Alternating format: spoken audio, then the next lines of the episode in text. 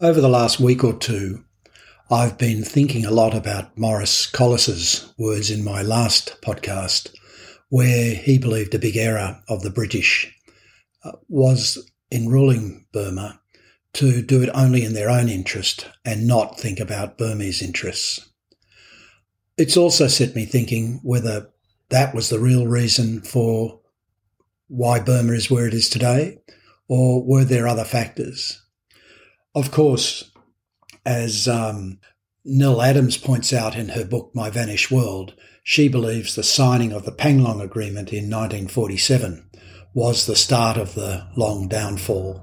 And, of course, another relevant event is in July nineteen forty-seven, not long after the signing of the Panglong Agreement, Aung San was assassinated. But it's probably more complex than that.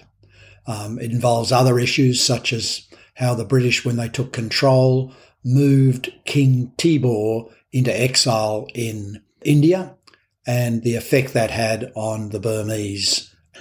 Some years ago, I wrote A Short History of Southeast Asia, which is now in its sixth edition.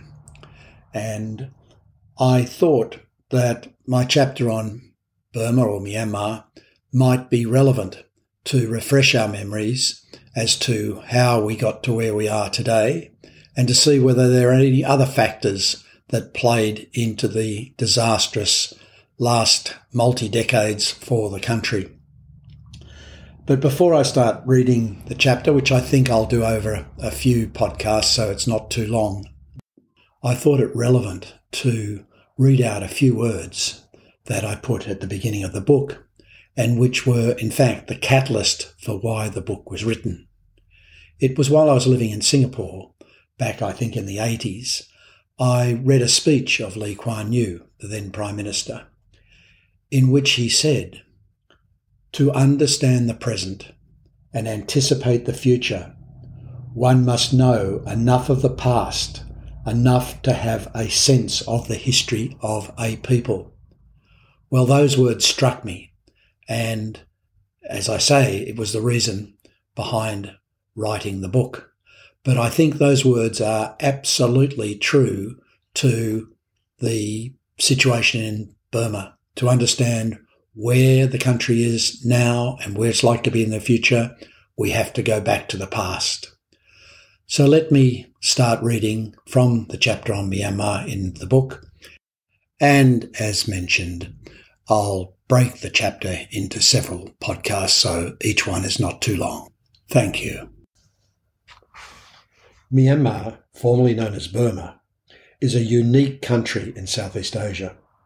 For most of the six decades since achieving independence in the aftermath of World War Two, Myanmar has isolated itself from the outside world. From its pre-war position as a relatively rich agricultural colony and a major exporter of rice, it has slumped to being the poorest nation in Southeast Asia. Mineral-rich, in the new century it is dependent on oil imports to keep its shaky economy running. Ruled by a military regime from nineteen sixty-two to two thousand fifteen, for forty years it deliberately isolated itself from the political, social and economic forces that have swept over the rest of Southeast Asia. While in the early nineteen nineties there were signs that economic imperatives and political pressure from both inside and outside the country were at least leading to a more outward-looking economic policies, by the first years of the new century, the Asian economic crisis, continuing unresolved domestic political disputes and international condemnation by Western governments led to a stagnant economy. And even with the first civilian government taking power early in two thousand sixteen, significant political, economic and social issues remain to be solved. Myanmar is the most ethnically diverse state in mainland Southeast Asia. The Burmese comprise around sixty-eight percent of the population of fifty-four million, but there are more than one hundred ethnic groups in the country. The Burmese dominate the alluvial plains and major towns and cities. The hills bordering neighbouring countries of India, Bangladesh, China, Laos and Thailand are populated by ethnic minorities. These peoples have long resisted Burmese domination. The largest of the ethnic minorities are the Shans, the Karyans, and the Arakanese, who are on the Bangladesh border. The multi-ethnic nature of Myanmar and the antipathy between Burmese and the ethnic minorities is one important theme in Myanmar's history. There is strong coincidence between religious adherence and ethnic divisions. The Burmese are predominantly Buddhist, whereas the Karyan and the Shan are predominantly Christian, and the Arakanese are split between Buddhists and Muslims. Buddhism entered Myanmar from India from the seventh century, and along with it came Hindu-Buddhist cosmological ideas. The ethnic Burmese began their migration from southern China in the ninth century, and over the succeeding thousand years steadily spread throughout the lowland plains of present-day Myanmar. The Burmese embraced Buddhism. Christianity was introduced during the British rule. British missionaries evangelised amongst the animistic hill tribes, converting the Shan, Karyan and other ethnic minorities to the Christian faith. The coincidence of ethnicity and religion has deepened the divisions between the ethnic groups in Myanmar. A second major theme in Myanmar's history is a deep concern about its neighbours. The Burmese and the Thais have competed for territory, power and wealth over hundreds of years, resorting to war where necessary and thoroughly distrusting each other in the periods of peace. The Burmese have also ingrained fears of their huge northern neighbour, China, remembering the Mongol conquest at the end of the thirteenth century, and still fresh memories of the colonial period when Indian migrants dominated the modern sector of the economy. Ruled by an inward-looking elite who are wary of their neighbours, fearful of foreign influences, and steeped in distrust of ethnic minorities, Myanmar is a very different country from any other in Southeast Asia.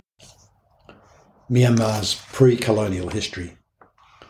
The territorial boundaries of Myanmar are the creation of the British colonialism. Prior to British conquest, no indigenous kingdom controlled the territory that now comprises Myanmar. The division between the alluvial plains, that's called the lowlands, and the mountainous regions, the highlands, is central not just to the history of Myanmar, but to the history of all mainland Southeast Asia states. Lowland Myanmar is dominated by the Irrawaddy River and the rich alluvial plain created and recreated by thousands of years of annual monsoonal flooding. The first known kingdoms emerged in the lower Irrawaddy Valley from the fifth century. They were non-Burmese kingdoms, but strongly influenced by Hindu Buddhism ideas.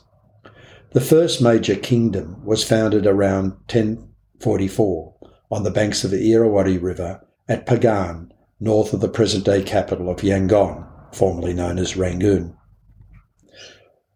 For over two hundred years, until the end of the thirteenth century, the Pagan Empire flourished, at its peak controlling much of the territory of present-day Myanmar. It was a Buddhist kingdom whose temple remains at Pagan attest not only to its great agricultural wealth, but also to its people's knowledge of mathematics, geometry and engineering. The temples of Pagan stretch over a forty square kilometre zone. Some are as large as medieval European cathedrals, though built a century or more earlier. Pagan remains a golden era in the Burmese mind, when a strong, prosperous Burmese kingdom created beautiful temples and religiously inspired works of art, and was a renowned centre for Buddhist scholarship. The first Burmese kingdom was destroyed by a northern invader. Pagan was attacked by the Mongols from China at the end of the thirteenth century. The city of Pagan itself was sacked and subsequently abandoned.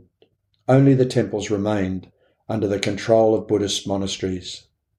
In its place for the next three hundred years were a series of small competing rulers, all of whom failed to recreate the glories of Pagan. In the middle of the sixteenth century, a new Burmese kingdom emerged at Pegu, near Yangon, and tried to unite the Burmese. It quickly exerted control over much of Lower Burma and north to the Shan states. Once again, the Burmese were divided by a number of small competing kingdoms. In the middle of the eighteenth century, a new Burmese kingdom emerged at Ava, near Mandalay. It gradually extended its control over much of what is now Myanmar, including conquering the hill states of the Shan people. It became a major regional power, competing with the Thai kingdom of Ayutthaya for territory and people. The Thai-Burmese rivalry was strong and often bitter. In seventeen sixty-seven, Ava was strong enough to dispatch an army to Ayutthaya. The capital was sacked, treasures were looted, with many finding a home today in Myanmar's museums. And tens of thousands of Thais were captured and transported back to Myanmar as slaves. The Thai kingdom collapsed to be replaced a few years later by a new kingdom, the Chakri dynasty, which continues in Thailand today, and whose capital was built further south at Bangkok, away from the threat of Burmese attack.